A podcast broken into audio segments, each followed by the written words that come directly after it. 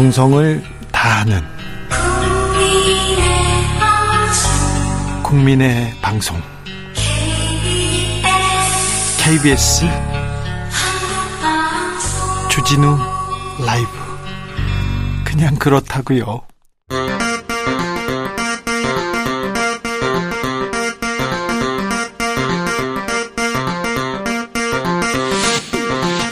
주진우 라이브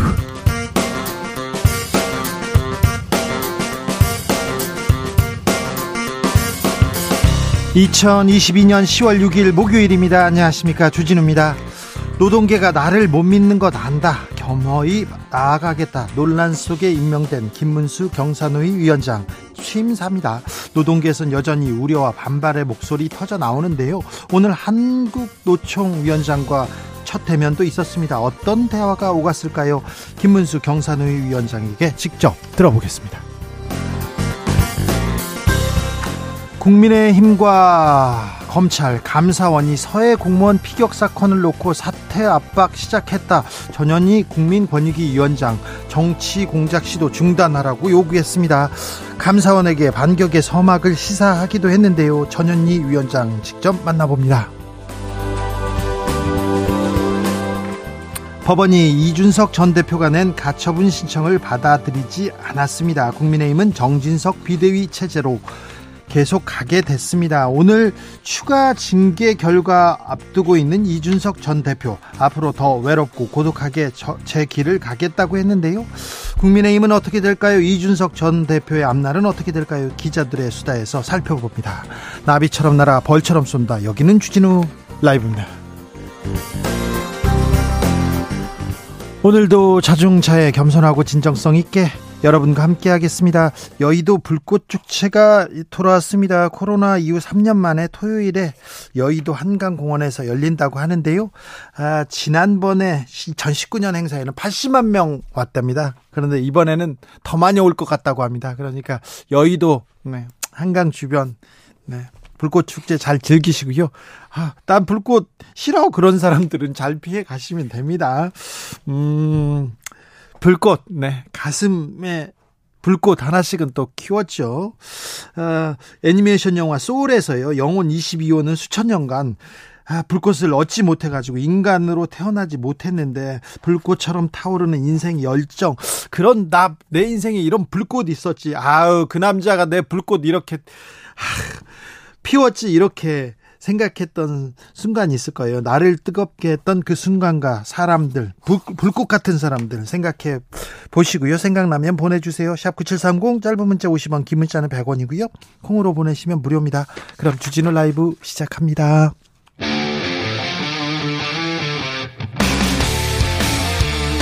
탐사보도 외길 인생 이십년.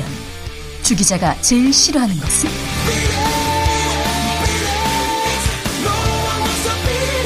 이 세상에서 비리와 부리가 사라지는 그날까지, 오늘도 흔들림 없이 주진우 라이브와 함께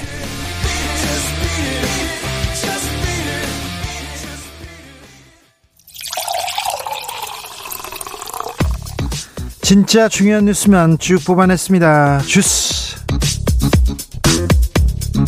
정상근 기자, 어서 오세요. 네, 안녕하십니까. 북한이 오늘도 탄도미사일 발사했습니다. 네, 북한이 오늘 새벽 여섯시부터 약 이십여 분간 평양 삼석 일대에서 동해상으로 단거리 탄도미사일 두 발을 발사했습니다. 왜 이렇게 미사일을 쏠까요? 군사 도발 계속 이렇게 이어가는데 왜 그러는지 조금 이따가 김종대 의원한테 물어보겠습니다. 현무 미사일 낙탄 사고는 어떻게 됐습니까? 네, 관련해서 김승겸 합동참모의장은 오늘 합동참모본부 국정감사에 출석해서 이 낙탄 사고의 원인을 묻는 의원들의 질문에 어, 초기 평가는 특정 장치 결함으로 평가하고 있다고 밝혔고요.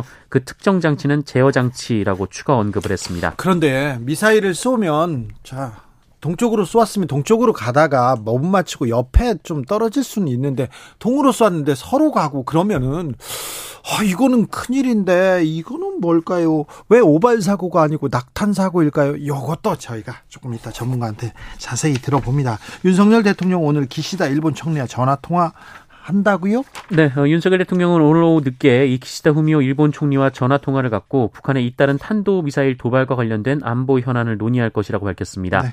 아, 다만 기자들이 이 과거사 문제에 대해서도 얘기가 오가냐라고 질문을 했는데요. 어떤 얘기가 주제가 될지는 정확히 알 수 없다라는 말을 했습니다. 북한 미사일 얘기 하나 보죠?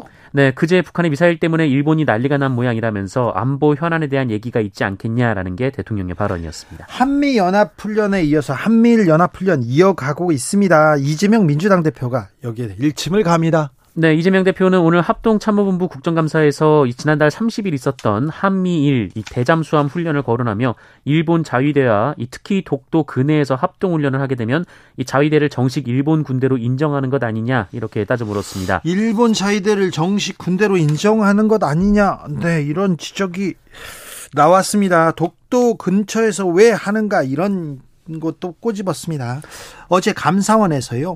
음, 감사원 사무총장하고 어, 대통령실 수석과의 문자메시지가 큰 논란됐는데요. 이 부분에 대해서 윤석열 대통령이 출근길에 한마디 했습니다. 네, 윤석열 대통령은 관련 질문을 받고 문자가 어떻게 됐는지 모른다라면서. 모른다고요? 네, 이 감사원은 대통령 소속이라고 했고요. 어, 하지만 업무는 대통령실에서 관여할 수 없도록 헌법과 법률로 정해져 있다라고 말했습니다. 어, 그러면서 얼핏 보기에는 감사원이 대통령실 소속인 것도 하나의 정부 구성이기 때문에 어, 기사와 관련된 문의가 있지 않았나 싶다, 어, 이렇게 말했습니다. 무슨 말인가요? 네, 윤석열 대통령은 하여튼 감사원 업무에 관여하는 것은 법에 맞지도 않고 무리할 필요도 없다라고 말했고요. 네. 철저한 감사를 위해 법에 보장된 장치가 있어서 거기에 관여할 시간적 여유도 없다라고 말을 했습니다. 근데 헌법에 독립기관으로 감사원이 돼 있어요. 그런데 그 말이 나오자마자 하루 만에 대통령 수석 대통령실 수석과 감사원 사무총장이 전화 문자를 하다가 걸렸어요. 이거 이거 짜고 치는 거 아니나 아니냐 이거 구, 국민들은 의아해합니다. 민주당은 공세 강화합니다. 네, 박홍근 민주당 원내대표는 오늘 대통령실과 감사원의 유착은 정치적 중립이라는 감사원의 존립 근거를 흔드는 일대 국기문란 사건이라며 이 최재해 감사원장과 유병호 사무총장은 당장 사퇴하고 법의 심판을 받아야 한다라고 말했습니다. 이거 감사원이 감사할 일인데 검찰이 수사에 나설까요? 공수 수처가 움직일까요? 고민해보고 있습니다. 조금 있다가요. 어, 법원이 정진석 비대위 효력을 정지해달라는 이준석 대표의 가처분 기각했습니다. 네, 서울 남부지법은 국민의힘의 개정 당원에 따른 국민의힘의 구월 팔일 전국위원회 의결이 실체적 하자나 절차적 하자가 있다고 보기 어렵다라면서 비대위 출범에 법적 하자가 없다라고 결정했습니다. 그러면 정진석 비대위로 가는 거네요. 그런데 오늘 이준석 대표에 대한 윤리위에도 열리죠? 네, 국민의힘 중앙윤리위원회는 오늘 이준석 전 당대표에 대한 추가 징계 여부를 심의합니다. 네. 이준석 전 대표가 당내를 향해서 강경 발언을 쏟아내며 당과 당 기구 그리고 당원과 당 소속 의원들 모욕하고 비난했다라는 것이 이유입니다. 저녁에 왜 윤리가 열리는데 왜 국민의힘 윤리위는 왜 밤에 열립니까요? 네, 그리고 새벽에 꼭 결정이 납니다. 그러게요. 윤리적으로 좀 충만한 시간인가요? 네. 좀 이상해요. 이해가 좀 안 되는 부분이 좀 있긴 합니다. 아, 정부가 여성가족부 폐지 이렇게 확정했습니다. 네, 윤석열 정부가 정부 운영의 비효율 등을 이유로 여성가족부를 없애기로 최종 결정했습니다. 행정안전부가 오늘 개편 방안을 발표했는데요. 네. 여성가족부를 폐지하고 청소년 가족, 양성평등, 권익 증진 기능은 보건복지부로 이관한다라고 밝혔습니다. 그리고 여성가족부의 여성 고용 업무는 고용노동부로 옮겨집니다. 알겠습니다. 기어이 여가부를 폐지했습니다. 국정감사 오늘 어땠습니까? 네, 오늘 국회 법제사법위원회에서는 법무부 등에 관한 국, 어, 법무부 등에 대한 이 국정감사가 열리고 있는데요. 네. 어, 여야는 민주당 이재명 대표가 연루된 성남에프씨 후원금 의혹을 놓고 격돌을 했습니다. 네. 아, 민주당은 짜맞추기 강압수사라고 했고요. 어, 국민의힘은 정치보복과 관련이 없다라고 했습니다. 한쪽에서는 어, 또 김건희 여사 국감이 또 진행됐어요? 네, 국토위 국감이었는데요. 민주당 한준호 의원은 김건희 여사 일가가 소유한 양평군 일대 토지 가격이 이십 년 사이 오십육 배 상승했다면서 임야 용도 변경 과정에서 법 위반 그리고 양평군에 특혜 제공이 있었다라는 의혹을 제기했습니다. 오십육 배 상승했다고요? 네. 과방위에서는 엠비씨가 도마에 올랐습니다. 네, 국민의힘은 엠비씨가 자막 조작을 통해 여론을 왜곡, 공영방송에 책무를 져버렸다. 어, 과방위 국정감사에서 맹비판했습니다. 네. 민주당은 여권이 윤석열 대통령의 비속어 논란을 덮기 위해 특정 언론을 탄압하고 있다라고 맞섰습니다. 한상혁 방통위원장의 거취 문제를 놓고도 여야가 날쌘 날선 공방 벌였습니다. 네, 국민의힘 간사인 박성중 의원은 한상혁 방송통신위원장을 향해 대통령과 철학이 맞지 않으면 물러나야 한다라고 자진사퇴를 압박했는데요. 어, 이에 민주당 고민정 의원은 한상혁 위원장을 향해서 국감장이지만 말이, 말이 아닌 얘기에 대해서는 항의할 수 있어야 한다라고 말했습니다. 네. 백경란 질병관리청장 이해충돌 논란 이어지네요. 네, 백경란, 백경란 질병관리청장이 취임 이후에도 주식을 보유하고 있던 한 바이오 회사가 보건복지부와 과학정보통신기술부의 사백억 원대 프로젝트에 참여한 사실이 확인됐습니다. 백경란 청장은 당시 해당 업체 주식을 삼천삼백여 주 가지고 있었는데요. 프로젝트는 지난해 십이월에 종료가 됐지만 정부는 후속 사업을 추진하고 있는 중입니다. 네.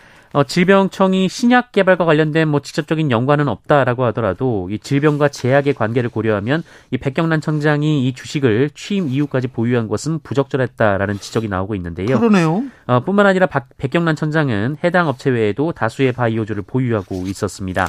그전에도 계속 보유하고 있는데 계속 보유하고 있습니까? 어, 지금은 뭐 해당 주식을 모두 처분했는데요. 어, 그래서 인사처의 심사도 중단이 돼서 이 결과가 알려지지 않게 됐는데 네. 어쨌든 야당 의원들이 관련 자료를 요청을 했습니다만 이 백경란 청장은 사적 이익을 취한 것이 없다라면서 자료 제출을 하지 않고 있습니다. 아, 접근 금지 명령을 받았는데 그럼에도 불구하고 대낮에 길거리에서 아내를 살해한 남성이 있습니다.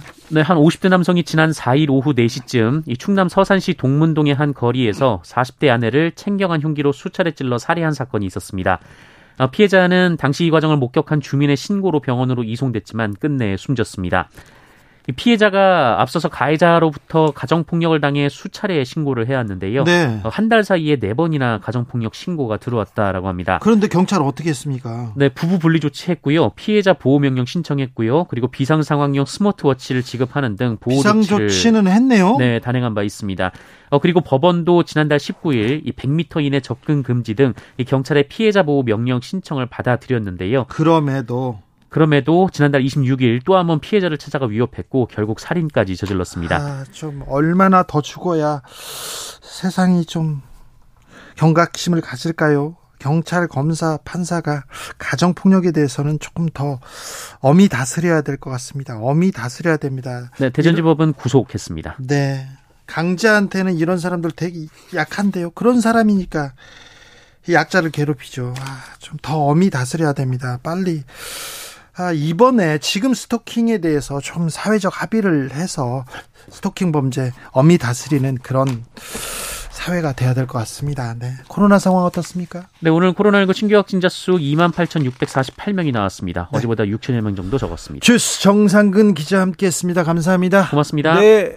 가슴 속 뜨거웠던 순간, 불꽃이 타오르던 순간 얘기합니다. 조혜숙님, 오늘 제 사십사 번째 생일이자 결혼 십 주년입니다. 나이 먹으니 생일이 기쁘거나 특별하진 않네요. 십삼 년 전 불꽃 튀어 사귀었고요. 십 년 전 결혼한 남편, 지금의, 지금은 의리로 뭉쳐 지냅니다. 뭉쳐 지내요. 저 찐팬인 거 아시죠? 알죠, 알죠. 조혜숙님. 주진우 라이브에서 축하해 주시면 특별한 기념일 될 것 같습니다. 아, 축하드립니다. 축하할 일인지는 모르겠습니다만 축하드릴게요. 그럼 불꽃이 조금 튀어났으면, 튀었으면 좋겠습니다.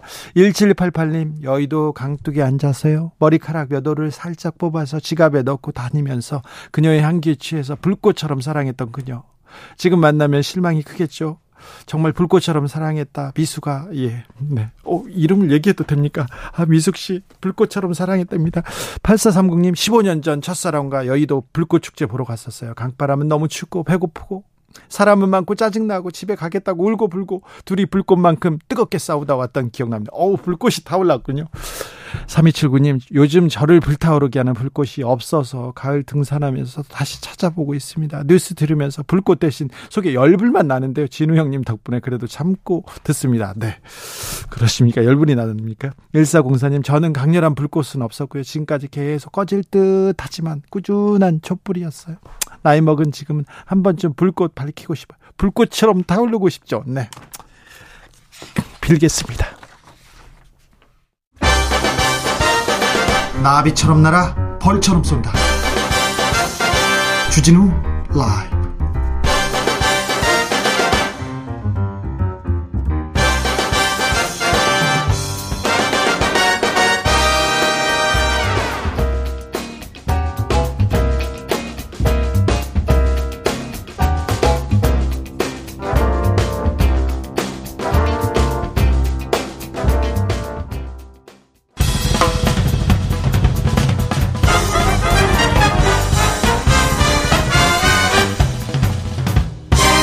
훅 인터뷰. 모두를 위한, 모두를 향한, 모두의 궁금증 훅 인터뷰. 사회적 대화를 통해 노동개혁 추진의 중심축 역할을 하겠다. 윤석열 정부의 노동개혁 의제를 주도할 경사노위 경제사회노동위원회 김문수 신임 위원장의 취임 일성입니다. 노동계에서는 우려와 반발이 있는데 어떻게 윤석열 정부의 노동개혁 이끌지 물어보겠습니다. 김문수 경사노위 위원장 안녕하세요. 네, 반갑습니다. 오랜만에 뵙습니다. 예, 반갑습니다. 건, 건강하시고 잘 계시죠? 예, 잘 있습니다. 오늘 한노총 방문하셨어요. 예. 한노총에서 노동운동 시작하셨잖아요. 네, 그렇습니다. 네, 그리고 한노총과 계속 이렇게 관계를 가졌고, 네. 어, 대선 출마하셨을 때도 한노총에서 지지를 받았고. 그렇습니다. 자, 오랜만에 고향 가니까 어땠습니까? 아주 좋았습니다. 역시 고향이 좋았습니다. 그래요? 그런데 경사노위 예. 위원장 김문수 얘기하니까 예. 노, 노총에서 한노총도 그렇고 민노총에서 걱정하더라고요. 한노총에서는 뭐 지지 성명도 많이 나왔고요. 경기노총 초대 의장부터 지금 십육 대까지 전원이 다 그래요? 지지 성명을 냈고요. 네. 전라남도 이신원 의장도 지지 성명을 냈고요. 네. 대구도 내고 뭐 한국노총은 전체적으로 지지를 하고. 아, 그랬어요? 예. 네. 한노총에서도 노동개혁 적임자가 아니라 적이다 이렇게 얘기해가지고 오, 마음, 저, 마음 상했나 했는데 아니, 아니었군요. 그런 적이 없었고 네. 아주 뭐 완전히 뭐 많은 분들이 다 아, 제가 네. 아, 고향에 왔다. 그리고 경기도 있을 때 경기노총의 에, 에, 본부 그러니까 네. 회관을 제가 이백칠십억을 들여서 지어줬고요. 예. 그다음에 어, 거기 경기노총의 장학금, 예. 또 장학금도 택시부터 시작해서 다 드렸고, 네. 또 경기노총이 추천하는 간부도 제가 어, 경기도 어, 교통연수원장을 계속 임명을 했고. 아, 그 경기도지사 있으면서 한국노총에 막 사적으로 이렇게 밀어준 거 아닙니까? 사적이 아니라 아니, 공적으로요. 아, 공적으로? 그다음에 경기노총에서 요청하는 네.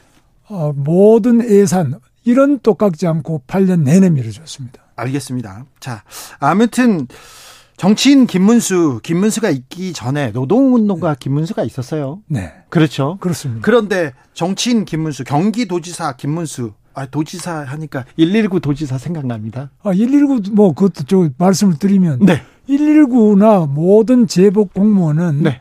다 어깨에는 관등, 네. 그 계급을 붙이고. 네. 가슴에는 이름을 붙이고 있죠. 네. 그걸 관등성명이라 그러죠. 예. 관등성명이 전화를 할 때는 안 보이지 않습니까? 예. 그래서 전화 받는 사람들은 바로 공무원, 제복 공무원은 관등성명을 복창하고 네. 그다음에 무엇을 도와드릴까요? 이게 기본입니다. 그렇습니다. 저는 경기도지사 김문수입니다. 네. 제가 그래서 그러면 상대가 어떻게 해야 됩니까? 저는 저는 누구입니다. 남양주 소방서 소방교 뭐 박, 박감도입니다. 네. 이렇게 해야죠. 그런데 네. 그런 거 하, 해야 되는데 네. 제가 아무리 경기도에서 김문수라고 해도 네. 상대방이 관등성명을 안 돼요. 이걸 규정 위반입니다. 알겠어요. 나 도지사인데 이름이 누구요? 그러면 관등성명 되는. 근데 그분이 전보조처되고 그러진 않았죠. 그거는 전보조치를 소방본부장이 했는데 네. 제가 다 원상복구를 다시 하겠습니다. 알겠습니다. 네. 네. 잘 알겠어요. 일일구 도지사님. 네. 그것 네. 때문에 또 젊은 사람들이 좀 또 좋아하는 사람도 있어요. 그거는 예, 오해가 많고 네. 그 부분에 대해서는 일일구의 책임자 도지사가 네. 그 부분을 확실하게 더 바로 잡으려고 하는 건데 그거는 뭐 아주 시민을 위해서 좋은 거라고 생각합니다. 알겠습니다. 정치인 김문수, 아, 노동운동가 김문수가 있었고 정치인, 네. 특별히 경기도지사 김문수는 경기도민한테 사랑을 많이 받았어요. 네, 감사합니다. 네, 많이 받았어요. 그걸 발판으로 뭐 서울시장도 나와달라고 해서 나오셨고 그다음에 떨, 대선도 떨어졌습니다. 나오셨어요. 떨어졌지만. 예, 떨어졌습니다. 그런데 그 이후에 네. 뭐, 아, 뭐, 뭐. 도지사 김문수는 정치인 김문수, 김문수는 없고 아스팔트 김문수만 있다. 이거는 조금 바로잡고 가야 되는데. 그 이유는 네. 박근혜 대통령을 뭐 네. 뇌물을 받았다. 뭐 정윤회와 무슨 네. 아, 뭐 남녀 관계가 있었다. 정유라가 박근혜 딸이다. 이런 식으로 해서 탄핵을 했지 않습니까? 저는 그건 잘못이라고 보고 있습니다. 아니 그렇긴 한데 네. 저기 박근혜 전 대통령이 뇌물죄로 구속되셨어요. 뇌물을 뭐, 그 사람은 뇌물을 받을 사람도 아니고. 아니 그런데 네. 그 구속시킨 사람이 윤석열 대통령이잖아요. 아, 윤석열 대통령이 구속한 게 아니고 당시에 네. 촛불 집회와 네. 많은 그 민심이 그렇게 했는데 제일 중요한 것은 탄핵된 거는 국민의힘에서 육십이 명이 네. 민주당 편을 들어서 그런 거죠. 네, 네. 탄핵이 찬성했죠. 네. 네. 그래도 뇌물죄로 구속은 됐습니다. 법적으로는. 그런데 그거는 저는 매우 잘못된 처사로. 네. 그런데요. 어, 이명박 전 대통령도 뇌물죄로 구속되셨고. 그것도 또 문제가 많다고 봅니다. 뇌물은 받았잖아요. 저는 전직 대통령이 뭐 그 사람들이 뇌물 받을 일이 뭐가 있겠습니까? 그런데 특히 박근혜 대통령은 네. 제가 국회의원 십 년 해봤지만 그분은 돈도 모르고 돈도 필요 없는 분이에요. 뭐 남편이 있습니까? 애들이 있습니까? 부모가 있습니까? 알겠습니다. 아무튼 대법에서 확정된 문제다. 근데 네. 김문수 어, 위원장님 저기 문재인 전 대통령 문재인 총살감이다. 이건 좀 심했어요. 그거는 심했는데 그거는요. 그냥 어디서 제가 이야기했는지는 모르지만 분명히 옥외 집회에서 뭐 이야기된 건지는 모르겠는데 네. 그걸 자꾸 이야기하는데 저는 전직 대통령이 네. 우리 국민들의 자부심으로 존중받아야 되고 네. 누구든지 전직 대통령이 구속되고 뭐 이런 거는 저는 좋아하지 않습니다. 알겠습니다. 네, 전직 대통령한테 그러면 안 된다. 좀 심했다. 이렇게 얘기하고 넘어가겠습니다. 그렇습니다. 자, 아, 기대가 큽니다. 네. 윤석열 정부 노동개혁 어떻게 할까 걱정도 되는데 김문수 위원장이 오면서 아 조금 어떻게 이끌까 어, 기대하는 사람도 많습니다. 일단 민노총하고도 얘기를 잘해야겠죠. 물론입니다. 네. 네. 언제든 만나서 얘기할 생각. 아, 지금 계속 지금 만나러 가, 가보려고 하는데 네. 아직까지 답이 없습니다만은 네. 한국노총은 이제 답이 와서 오늘 만나 뵙고요. 예. 민노총은 언제 어디서든지 뭐 제가 아, 말씀하시면 달려가겠습니다. 알겠습니다. 위원장님, 네. 우리나라는요, 이중구조라고 해야 되나요? 노조와 비노조, 정규직, 비정규직, 원청, 하청, 이 너무 큰 차이. 그렇습니다. 이걸 어떻게 이중구조를 해결해야 될까요? 그게 쉽지 않은데요. 네. 그래서 저는 노조로 조직된 분은 한국노총이 오 퍼센트, 민노총이 오 퍼센트, 네. 십 퍼센트밖에 안 돼요. 예. 뭐 다 합쳐 십사라 그러지만 십 퍼센트고 구십 퍼센트의 노동자는 조직이 안 돼 있습니다. 예. 그래서 이분들의 말 못하는 그 목소리를 대변하고 네. 하는 것이 바로 한국노총과 민노총이 돼야 되고 또 네. 저희 경사노동위원회도 네. 바로 이 조직되지 않은 어려운 분들의 처지를 대변할 수 있도록 최선을 다하겠습니다. 네. 자동차를 하나 만드는데 네. 왼쪽 바퀴는 정규직이 오른쪽 바퀴는 비정규직이 만들어요. 근데 네. 왼쪽 바퀴를 만드는 정규직 용 정규직 노동자는 일억 원 받고 오른쪽 바퀴 비정규직 이백만 원, 삼백만 원 받고 이거는 좀 문제가 안 됩니다. 그건 굉장히 불공평한 일인데요. 네. 이게 왜 이렇게 불공평하게 되느냐 하는 것을 우리가 서로 대화를 해야 됩니다. 네. 근데 저는 특히 예. 가장 말 못하는 비정규직 저희들이 대변을 하더라도 네.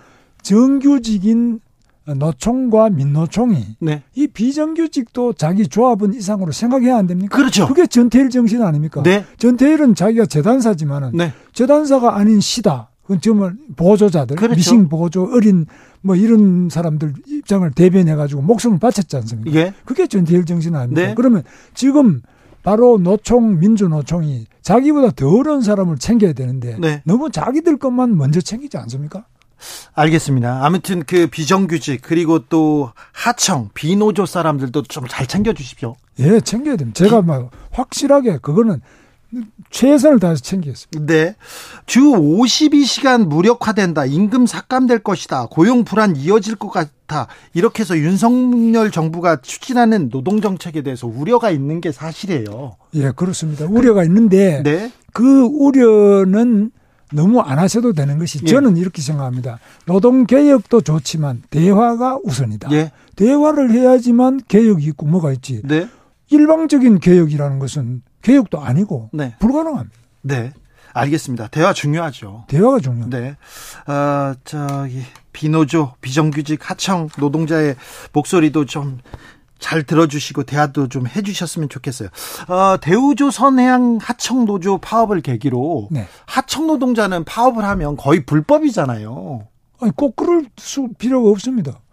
하청노조라고 불법이 될 필요가 없고요. 예? 하청노조가 오히려 묵묵하게 예? 파업도 잘 안 하고 네. 정말 말없이 일하는 분들이 하청노조죠. 아니 그러니까 그런데 너무 배가 고프고 힘들고 네. 이십몇 년 동안 일해봤자 월급이 이백만 원 받는다. 이거 못 살겠다. 조금 올려달라 얘기할 수 있지 않습니까? 그렇습니다. 이야기하기 전에 네. 저희들이 먼저 달려가서 보고. 파업하기 전에? 이걸, 예. 이거 어떻게 이렇게 차별, 차별이 있느냐. 네. 이걸 노조와 네. 그 한국노총이나 민주노총과 힘을 합쳐서 바로 그런 배고픈 네. 현실을 고칠 수 있도록 최선을 다하겠습니다. 네. 그래서 노조도 안 도와주고 그래서 파업을 합니다. 파업을 네. 하면 회사에서는 손해배상 청구합니다. 그 노동자들 밥 먹고 살기도 힘든데 감옥 가라. 돈 내놔라. 이건 더 힘들지 않습니까? 근데 이제 법은 지켜져야 되지만 네? 하청 노조에 대해서는 네. 조금 더 배려를 해야 된다고 저는 봅니다. 그렇죠. 왜냐하면 네. 크고 힘 있는 한국노총, 민주노총 이런 데는 몰라도 하청 노조는 노조도 잘 못 만들고 네. 아주 어려운 처지에 그 정규직보다도 뭐 반도 못 받는 이런 임금 수준에 대해서는 네. 우리 국가가 정부가 네. 또 경, 경제사회노동위원회가 더 우선적으로 관심 가지고 네. 그들 편에 서겠습니다. 네, 알겠습니다. 그런데 저 오늘 한노총 찾아가서도 그렇고 그 전에도 그렇고 어, 저기 사측의 무차별 손해배상 이거는 좀 막자. 노란봉투법에 대해서는 문제가 있다고 얘기하시더라고요. 노란봉투법이 뭐가 있냐면은 하청 노조를 보다는 오히려 네. 어떤 노조든 노조 집행부가 결정하면은. 불법 행위에 대해서도 면책이 되도록 이렇게 되어 있는 부분이 있어요. 아직까지 노란봉투법이 제정이 안 되고 안 국회에서 한 열 개 정도의 그 개정안이 나와 있습니다. 예. 그래서 열 개가 어떻게 결론 날지 몰라도 그러나 노동조합도 법 테두리 안에서 해야지 예. 노동조합이라고 해서 법을 벗어나도 좋다. 이거는 좀 곤란하지 않겠습니까? 아니 그렇죠. 법적, 그 법적인 테두리에서 해야죠. 파업도. 예. 그런데 아무튼. 오죽했으면 파업했겠냐. 이거. 그거는 뭐 좋아요. 네. 그 비정규직의 아주 그 어려운 상태에 있는 어, 그 영세 노동자들이 네. 정말 먹고 살 게 없어가지고 힘들게 하는 거 이런 거는 저희들이 귀를 기울이고 예. 최선을 다해서 돌볼 수 있도록 하겠습니다. 중대재해처벌법. 네. 사실 이렇게 안전사고 많이 나서 네. 집으로 돌아가지 못하는 노동자들이 하루에도 두 명, 세 명씩 나오지 않습니까? 네. 그런데 사측에 안전 좀, 안전을 위해서 힘써라 이렇게 얘기하고 못하면 사측을 좀 처벌하는 중대재해처벌법 이거 좀 강력하게 해야 되는 거 아닙니까? 아, 그럼 지금 굉장히 강력, 세계에서 제일 강력한데요. 강력하다고요? 오, 예, 오십억 이하의 벌금에다가. 칠 년 이하의 징역 이거 세계 이런 게 없고 우리나라 법에도 이런 게 잘 없습니다. 감옥 가는 사람 거의 없어요. 아 그런데 감옥 가는 사람이 지금 이제 시행된 지 얼마 안 됐으니까 네. 그런데 이거는 처벌도 좋지만 네. 이 중대재해처벌법 이전에 사전에 근로 조건을 개선할 수 있도록 그렇죠. 위험한 걸 먼저 찾아가서 고쳐라 그래야지. 네. 그걸 처벌하는 게 법의 능사가 아니잖아요. 능사는 아니죠. 네. 근데 자 안전하게 이 어. 중대재해처벌법 처벌 당이 받기 전에 이 안전한 노동 환경 만들어라. 이거는 계속 말씀하셔야죠. 당연히 미리 사전에 사고 안 나도록 네. 현장에 안전 점검 지도하고 제가 안전관리 기사입니다. 아, 제가 국가기술 자격을 가지고 있고 공장에서 제가 안전관리 기사를 했어요. 예. 그래서 제가 공장 생활 칠 년 했는데 네. 안전관리 기사 생활을 이 년 이상 했어요. 예. 그런데 안전관리라는 거는 사전 예방이 중요하지 네. 처벌 위주로 한다고 해서 개선이 안 됩니다. 그렇죠. 네. 네. 공장장 시절에는 그렇게 인기가 많으셨다면서요. 여공들한테 특히 인기가 많으셨다. 예. 그래서 저는 뭐 공장에 다닐 때는 네. 나름대로 그 어려운 분들부터 먼저 돌보니까 왜냐하면 전태일 정신 네. 저는 아주 좋아하거든요. 네. 아, 그분은 정말 자기가 자기보다 못한 사람을 위해서 밥도 안 먹고 네. 버스비 가지고 자기 빵, 풀빵 사주고 우리 사회에 온 예수 같은 사람이죠. 예, 그렇습니다. 그렇게 자기 희생을 한 분 아닙니까? 네. 우리 노조가 그렇게 돼야 된다고 보죠. 그렇죠. 네. 네. 아무튼 그리고 정치인으로 이렇게 어, 정치인으로 정치에 입문하시고도 그리고 또 도지사에 있을 때도 김문수는 개혁가였어요. 네. 그렇죠. 보수 진영에서도 개혁을 가장 외치는 사람이었습니다. 네. 부천에서 국회의원 하실 때도 그렇고 네. 아스팔트는 말고요. 아스팔트에서도 그렇습니다. 아 그래서요? 예. 아스팔트에서도 우리 폭력하면 안 된다. 네. 왜 폭력을 하느냐? 예. 아 그런 거는 제가 절대 앞에서 좀 말렸습니다. 아 그 정광훈 목사도 좀 말리시지 그러셨어요. 아니, 정광훈 목사님은 제 말을 들을 정도가 아니고 예. 그분은 목사니까 네. 저희같이 뭐 신앙이 부족한 사람들이 이야기한다고 듣겠습니까? 네.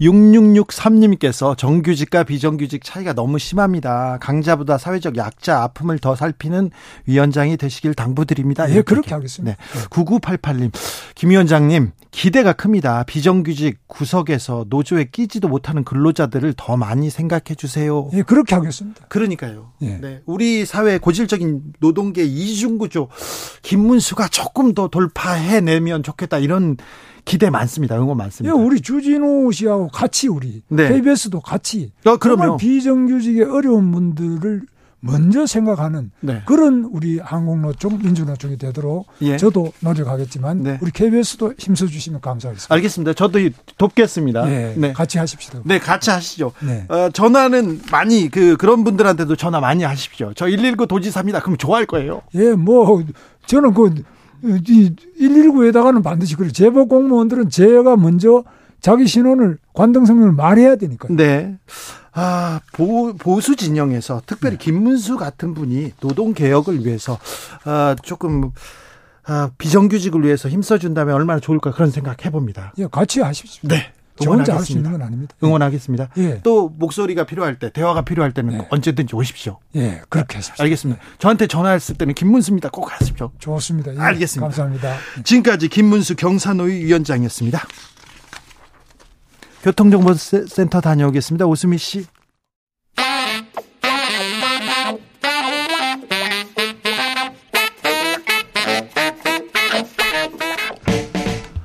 세계는 넓고 이슈는 많다. 우리의 시야를 국제적으로 넓혀보겠습니다. 국내 뉴스, 국제 이슈 다 덤벼라. 지금은 글로벌 시대. 국제적 토크의 세계로 들어가 보겠습니다. 군사 외교 안보 전문가 김종대 전 의원 어서 오세요. 안녕하십니까. 세계적인 평론하고 있습니다. 임상훈 인문결연구소장 어서 오세요. 네, 안녕하십니까. 어, 지금은 김종대 시대입니다. 김종대 의원이 제일 바쁠 때입니다. 북한이, 제가 바쁘다는 건 안 좋다는 뜻이에요. 그러니까 북한이 네. 이렇게 미사일을 계속 쏴댑니다. 네. 지금 열흘째 몇 번인지 모르겠어요. 음, 오늘까지는 여섯 번째입니다. 그러니까요. 네, 이십오일부터 시작했어요. 날 좀 보소, 나 좀 봐주세요, 이런 얘기인가요? 그건 옛날식 얘기고 예. 옛날에는 한미연합 훈련하면 납작 엎드려서 음. 바싹 긴장해가지고 경계태세를 취했는데, 요즘은 아, 연습 훈련하면 아, 해. 우리도 한방 보여줄게, 이러면서 그냥 그쪽으로 미사일을 막 막 쏴요. 일본 열도도 막. 아, 이거는 달라진 북한이죠. 옛날에는 이런 식이 아니었어요. 그러니까 이제는 핵보유국이란 뒷배가 있다는 거예요. 네. 그러니까 행동이 달라지잖아요. 예. 자, 그래서 쏘는 건 좋아요. 그래서 뭐가 어, 좋아요? 쏘는 거 안 되죠. 아, 안 되죠. 죄송합니다. 네. 네. 아, 네. 우리가 이제 대응하면 된다고요. 네. 안 좋습니다. 죄송합니다. 사과하겠습니다. 예. 저는 바로 사과합니다. 비서구가 아니라도. 아, 보기 좋아요. 네, 감사합니다. 음. 그런데 하, 한국에서도 대응 사격했어요. 한미에서 현무 탁 쐈는데 음. 낙탄 사고랍니다. 왜 오발 사고가 아니고 낙탄 사고입니까? 예, 이건 뭐 오발을 해서 떨어지는 게 낙탄입니다. 아, 오발에서 그, 떨어지는 게? 예, 잘못 발사하면은 떨어지면 낙탄이 되는 거죠. 예. 뭐 이걸 갖고 자꾸 구별하는데 참 말장난이다. 아니, 그 낙탄이라고 얘기하니까 저는 처음에 석탄, 갈탄, 낙탄 그런 줄 알았어요. 네, 아, 썰렁합니다. 아니, 썰렁이 네, 아니라. 그런데 이 오발이라는 건 제대로 쐈는데 네. 그 기계적 결함에 의해서 낙탄이 된 거다. 네. 그러니까 오발은 아니고 제대로는 쐈는데 떨어진 거다, 이 의미를 강조하는 것이죠. 아, 그렇군요. 네. 그런데 미사일을 목표 서, 동쪽으로 이렇게 쏘았습니까? 네. 근데 왜 서쪽에 가서 떨어졌어요? 그러니까 저는 앞으로 나가다가 추력이 모자라 떨어지는 미사일은 봤어도 뒤로 날아오는 미사일은, 이건 큰 문제잖아요. 네, 보다 보다 처음 봤어요. 이거는 아마 제가 보기에는 그 지금 일부 관측은 나오지만은 비행 제어 계통에 오류거나 아니면은 거기서 엔진과 연료 계통에 어떤 그 전반적인 시스템의 문제가 아닐까, 이런 생각도 좀 해보게. 이건 큰 결함 같습니다. 이게 아, 큰 결함이죠. 방향은 맞아야지. 동으로 네. 갈 게 서로 갔으면 이거는 아닌데요. 그리고 나서는요, 음, 합참에서는 사과했습니다. 그리고 나서 동해상에서 계속해서 한미일 연합 훈련하겠다, 또 훈련하겠다, 이렇게 얘기하고 있네요. 네, 그래서 또 쐈어요, 북한이. 네. 예, 오늘 아침에 쏜 게 탄도미사일 두 발이 그겁니다. 네. 야, 로널드 레이건호가 요코스카 항으로 복귀해서 네. 이제는 정비하고 쉬어야 되는데 다시 동해로 온다 그러니까 그 뉴스가 이제 오일날 나왔고 쏜 거는 오늘입니다, 새벽에. 그러니까 네. 보십시오. 이게 바로 북한의 달라진 행동이에요. 이제는 딱 보이면은 바로 대응한다는 거죠. 이런 것이 이제 핵무력 정책법 통과 이후에 우리가 핵을 보유한 북한을 바라봐야 되는 새로운 스타일입니다. 우리는 한 번도 핵을 보유한 북한을 상대해 본 적이 없어요. 그게 이제 새로운 그 어, 국면이 열리는 것이죠. 임상훈 소장님, 예. 이 상황 어떻게 보고 계신지요? 그러니까 지금 김종대 의원님께서 지적을 해 주신 것처럼 북한의 대응이 과거 사실 한미 군사훈련이 본격적으로 한 게 한 칠십 년대 이후 아닙니까? 그 당시하고 지금 뭔가 김일성 시대와 김정은 시대가 이제 달라졌다는 건데, 과거에는 한미 연합 훈련에 대해서 공포에 의한 공포를 느끼고 거기에 대한 어떤 그 전략이 때문에 지금은 기선 제압용으로 바뀌어 버렸어요. 그러니까 우리는 핵이 있다 이러 이러 이거죠, 한마디로 말하면. 그게 그러니까는 그 아까 의원이 지적하신 것처럼 너희들 훈련하지 그럼 나도 쏴 계속 그 대응인데, 결국 이 군사학에서 사실 어떻게 보면 이 저 고전이라고 할 수 있는데 상호작용 아니겠습니까? 그러니까는 상대방이 어떤 무슨 주, 전쟁 준비를 한다? 그럼 우리도 준비해야지. 상대방이 뭐를 쏜다? 그럼 우리도 쏴야지. 그거 맞죠. 맞는데 그 역방향도 마찬가지로 생각해요. 그러니까 어, 이렇게 되면 끝이 없거든요. 그러니까는 그 무기를 감축한다든가 이런 그 과거의 그 미소 간의 이제 그런 것들도 결국 같은 이야기인데, 그러니까는 자제하는 것도 상호 간에 같이 해야 되는 거거든요. 네. 지금은 점 자제가 아니라 서로 지금 강대강 점층적으로 네. 계속해서 그러니까. 올리고 있어요, 위기를. 그러니까 예, 이 지금 이 한반도 정세에서 가장 그 치명적인 공백이 뭐냐면은 군비 통제 관점에서 게임이 없어요. 네. 그러니까 옛날에 미소 같으면은 어떤 자기가 그 게임의 논리에서 우세를 잡기 위해서라도 상대방의 강점은 감소시키고 제가 앞서가려고 그럴 거 아니겠습니까?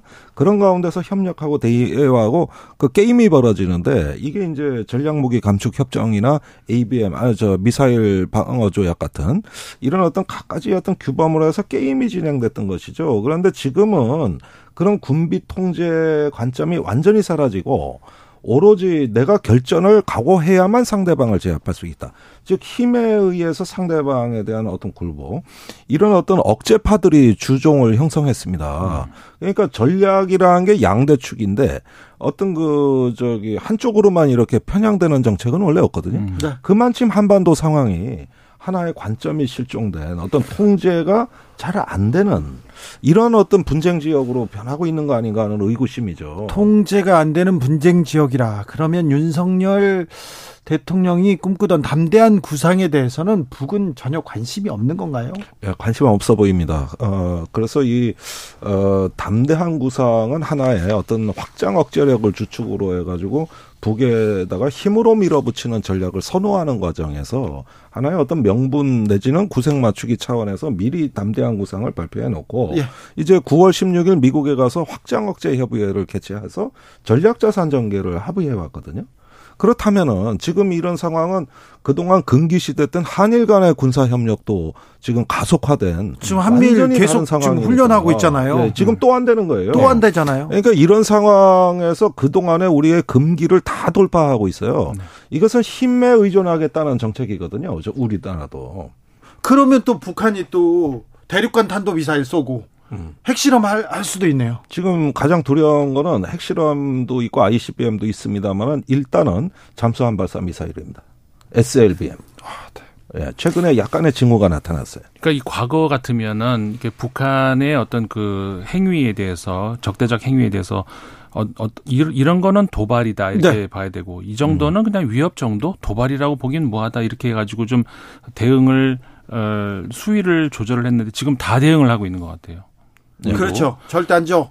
건건이. 네, 그런 거는 무력시위라 그럽니다. 네, 이게 이게 담대한 어떤 계획인가요? 예, 네, 그러니까 사실은 어떻게 보면은 그 담대한 구상 자체는 이제 서류로만 존재하고 서류로. 뭐 서류상은 의미가 있겠죠. 그러나 지금은 힘이 말하는 시대가 됐거든요.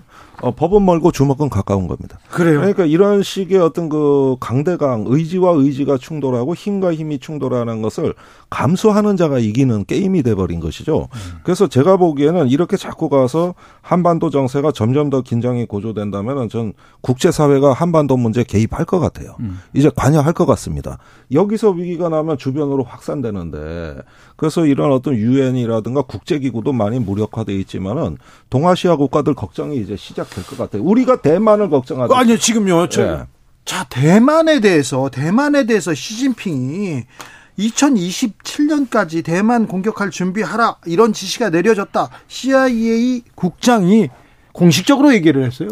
네, 그 윌리엄 번즈 국장은 워싱턴에서 가장 신뢰받는 정보 분석가입니다. 네. 우크라이나 전쟁을 가장 정확하게 예측했고 또 푸틴을 직접 만나면서 우크라이나 전쟁 직전까지 자신의 예측이 틀리기만을 바랐다 그러면서 수없이 많은 불면의 밤을 지냈다고 한 음. 워싱턴에서 가장 저명한 윌리엄 번즈 전 국장이 있고 네. 네, 전 국장입니다. 그리고 이 저기 대만에 대해서도 지금 계속 경고장을 날리고 있어요. 네.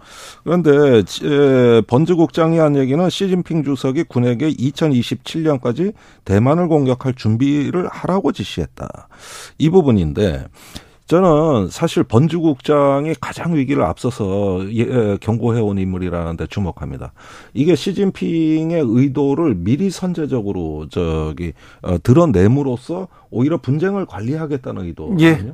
그런 점에서는 사실은 저는 꼭 뭐 침공한다고 믿지는 않습니다만은 지금 우크라이나 전쟁을 보면서 중국이 모종의 교훈을 얻은 것 같아요. 그렇죠. 예.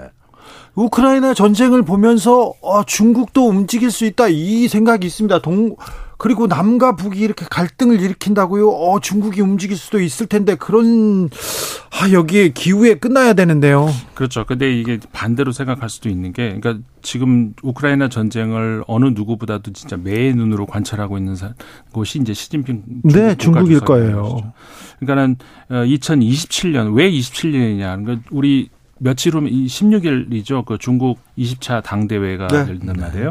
여기서 이제 시진핑 국가주석이 사실상 이제 세 번째 임기를 시작을 결정 짓는 뭐 이런 당대회의 성격이라고 할 수가 있는데 그게 이제 또 오 년이에요. 예. 그럼 오 년 후면은 정확하게 이천이십칠년이 되는 것이죠. 그러니까는 이번 세 번째 임기를 마치고 네 번째 임기를 뭐 할 수도 있고 뭐 안 할 수도 있지만 그 상황에서 그리고 이천이십칠년이 또 공교롭게 중국 인민해방군이 군대가 창설 백주년이 되는 해라는 거죠. 네. 그러니까 이 시진핑 국가주석 입장에서는 중국몽을 실현, 그러니까 완전히 이제 중국이 세계 일위로 등극할 수 있는 그런 어, 세상을 만들어야 되는데 지금 세상이 지금 현재 시점에서는 미국한테 계속 얻어맞고 있는데 거기서 이제 대만을 완전히 자신의 땅으로 소유하고 있는 그런 게 필요한데 이 현재의 우크라이나 전쟁을 보면서 그게 쉽지는 않을 거다. 만약에 푸틴도 그러는데 지지도가 떨어지거나 이거 좀 국민들한테 정치력이 좀 좀 도전받을 때 그때 무력 행사 이런 갈등 분쟁 일으키는 거 아닌가 그런 고민 그런 생각도 자, 듭니다. 여기서 핵심 포인트는 전 이거라고 봐요. 그 지금 푸틴 대통령이 공포의 수준을 극한으로 끌어올리고 있습니다. 예. 이렇게 핵 얘기 막 하고요. 예, 우선 우크라이나 동부 그러니까 러시아 서부 쪽으로는 지금 그 핵 부대들이 출동하고 있다는 네. 보도가 나왔는데 주로 열차로 이동을 하는 것 같은데 이건 전술 핵무기 부대입니다. 그다음에 북극해에서 그 핵잠수함 거기에 있는 그 포세이돈이라고 하는 그 핵 어뢰. 예. 예, 이런 거는 전략핵 위협이거든요. 그러니까 이제 다방면에서 전술 전략핵을 계속 만지작거리면은 그러면 이게 핵전쟁의 준비 과정이냐? 그것은 준비에 불과한 것이지 다른 군사 행동이 나온다는 거예요. 이렇게 공포의 지수를 올려놓고 지금 그 씨에스아이에스에서 한 워게임 결과라든가 미국 전략가들 보고서를 읽어보면은 폴란드 쪽이 조금 위험해 보입니다. 음. 그래서 그 사이버 공격이라든가 또 벨라루스를 동원해서 정체불명의 그 미국 무기 창고 이런 것들에 대한 경고가 계속 나오고 있거든요. 지금 우크라이나에서 러시아가 지금 밀리고 있는 것 같은데 오히려 전장을 넓힌다고요? 그 밀리는 이유가 폴란드에서 우크라이나로 무기가 들어갔기 때문이거든요. 예. 그러니까 그 물류 창고, 미군의 무기 창고가 있는 폴란드에 어느 정도의 충격을 줘놔야 네. 어, 그 우크라이나에서의 수세를 네. 조금 더 만회할 수가 있다는 어떤 전략 계산이고요. 그게 아니라면은 발트해 쪽도 사실은 거기에 이제 가스관이 지나가거나 인근에 그 발트 삼 국이 아직까지는 그 어, 조금 어떤 그 회색지대로 남아 있기 때문에 이쪽에서 러시아라는 어떤 행위자가 밝혀지지 않은 아주 모호한 사건들. 그 근데 순항 미사일을 폴란드의 미국 무기 창고에 발사했는데 러시아가 자기들이 안 했다고 딱 잡아 떼버린 것만이거든요. 그러니까 이런 식의 회색지대 전쟁이 지금 경고가 되고 있고 핵전쟁 위협을 잔뜩 올려놓으면은 러시아는 그런 여러 가지 옵션이 늘어나는 거거든요. 그러면 핵전쟁 위협으로 눈을 멀게 한 다음에 실제적인 전략 게임을 할 가능성이 있다고 이게 이제 전략가들이 하는 경고. 평화의 시대는 끝이 나고 이제 힘이 지배하는 시대가 하, 전쟁의 시대가 지금 온 건가요?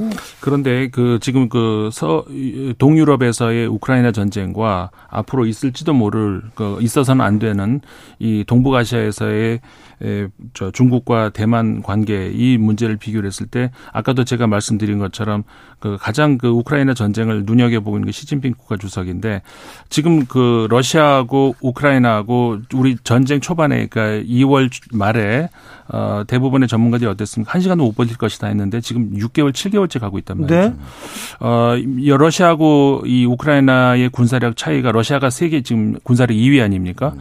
우크라이나는 대략 이십이 위권 정도 되는데 어, 중국은 삼 위예요 또. 근데 대만은 공교롭게 한 이십일 위, 이십 위, 그러니까 비슷해집니다. 그런데 음. 그 정도의 전력 차이 가지고도 지금 이 정도 전, 그, 러시아가 쩔쩔매는데 중국 입장에서 그, 이, 그, 현재의 그 저, 벌어지고 있는 우크라이나 전쟁을 읽는 어떤 그 교훈이 될 수도 있을 것 같다는 생각이 들어요.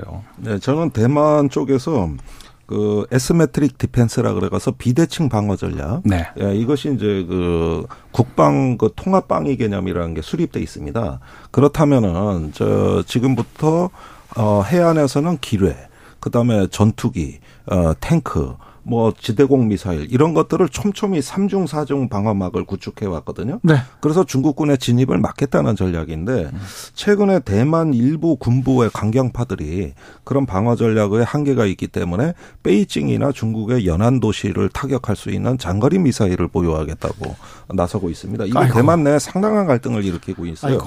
근데 미국의 입장을 보면은 아직은 그래서 베이징에 눈을 찌른다는 이런 중, 대만식 그 전략에는 동의할 수가 없고 네. 비대칭 방어에 충실해라. 그러니까 뉴욕 타임즈에 나온 그 보도 어 침공이 현실화되면 어 저기 미국은 미리 무기. 대만의 무기를 비축해서 미국의 증원 전략이 가기 전에 대만 스스로 시간을 네. 벌도록 해주는 방어 역량에 집중하겠다. 이게 바로 비대칭 전략을 말하는 거거든요. 네. 이 점에서 이제 미국의 뭔가 모종의 방위 지원 내지는 무기 판매가 이어지지 않을까 생각이 들어요. 이거 무기 판매 목적으로 이렇게 이런 전략을 좀 뭐 좀 구사해라 이렇게 하는 거 아닌가요? 아니 근데 돈 벌려고 무기를 판매하려고 해도 우크라이나에 하도 많이 줘서 사실은 팔 무기도 없어요. 자 질문 하나 있습니다. 문제가 그거예요. 자 우크라이나에 미국에서 무기 지원하기로 이렇게 했는데 네. 무기를 보내면은요 나중에 다 돈으로 받죠? 어 그것은 저기 대만 자체가 사용하는 무기는 네. 전부 대만 부담이고 만약에 지금 돈을 내지만하면 차관을 빌려주거나 채무로 적립이 됩니다. 네. 그건 한미 관계도 똑같은 거예요. 우크라이나도 마찬가지죠. 우크라이나는 그렇지 않습니다. 아니 그럼 무기를 네. 대주는데 돈을 안 받는다고요? 아니 우크라이나의 그 무기 지원은 이거는 네. 그 어떤 정상적인 거래가 아니라. 이것은 그 우크라이나 어떤 그 지원 프로그램의 일환으로 무기 대여법에 의해서 지원을 하는 거거든요. 그래도 나중에 뭐라도 가져가겠죠. 미리라도 가져가고 뭐. 그런데 지금 저기 재건에만 구백 조가 드는 나라한테. 예. 예, 그건 재건 쪽으로 나중에 가겠죠. 아, 재건에서 우크라이나에서는 전쟁 상황이고 지금 여기는 평시잖아요. 그래도 그러니까. 미국 사람들은 항상 그러니까 이렇게 정상 거래가 아니기 때문에 새로운 법을 위반해서 준 거죠. 네. 예, 정상적으로는 그렇게 무기를 줄 수가 없어요. 음. 불법입니다. 네. 그러니까 새로운 입법을 해서 주는 겁니다. 네. 재건할 때 미국은 또 챙기겠죠. 그렇죠. 네. 죄송합니다. 궁금했어요. 음, 어, 그리고 김종대 의원이 하나 틀린 게 있습니다. 아, 척척 박사인데 하나 틀렸습니다. 윌리엄 번즈 현 씨아이에이 국장입니다. 아, 예, 아, 이거 전 죄송합니다. 국무부 부장관입니다. 네. 김종대도 나무에서 떨어집니다. 아, 예. 처음 떨어졌습니다. 예. 팔삼일칠 님께서. 아, 떨어지니 아프네요. 아, 그런가요? 예. 아이고, 재밌다. 팔삼일칠 님께서 정부와 정치권 심화되는 대외 환경 변화에 제대로 대처 못하면 한반도가 신냉전의 대리전 장소가 될 수도 있습니다. 그러니까 정치인분들 정신 차려야 할 때입니다. 그렇죠? 네. 정쟁으로 얼룩진 정, 참 암담합니다. 시궁장 같아요. 네. 그런데 어. 계속 긴장을 정치인들이 더 고조시키고 있으니까 네. 아, 전 아, 미사일을 쏘고 군사적으로 이렇게 대립할 때 평화를 얘기하고 대화를 얘기하는데 대화를 얘기하는 것조차도 비난하고 있으니까 네. 그건 좀 말이 안 되는 것 같아요. 네, 그렇습니다. 지금은 군비 통제, 안정의 기제도 평화의 자산도 확실히 지켜야 됩니다. 음. 힘이 전부는 아니에요. 네. 거기다가 또 중국이 옛날 중국 같지 않아요. 자꾸 이렇게 군사 대결로 가려고 하는 것 같아요. 중국 문제도 잘 풀어야 될 텐데. 중국의 이 국방 예산 규모가 최근 들어 굉장히 계속 올라가, 올라가고 있기 때문에. 일본도 올리고요. 네, 네. 일본도. 그러니까 지금 사실 이 우리 한반도를 둘러싸고 있는 소위 말해서 사 대 강국이라는 나라가 그 세계 이제 군사력 순위를 했을 때 세계 오 위권에 다 들어가거든요. 네. 그러니까는 우리나라가 육 위라고 하는데 중간에 인도 하나 끼어 있고 인도를 제외하고는 전부 그 미국, 주변에. 일본, 러시아, 중국이에요. 우리도 육 위예요. 이거 조금만 줄이면 청년 실업 그리고 주택 문제 다 해결할 수 있는데. 예. 아유, 안타깝습니다. 평화만이 살 길이고 평화가 밥인데. 네. 김종대, 임상훈, 임상훈, 김종대 두 분 감사합니다. 오늘도 많이 배웠습니다. 고맙습니다. 고맙습니다. 네. 김종대 선생님 하나 틀렸다. 네.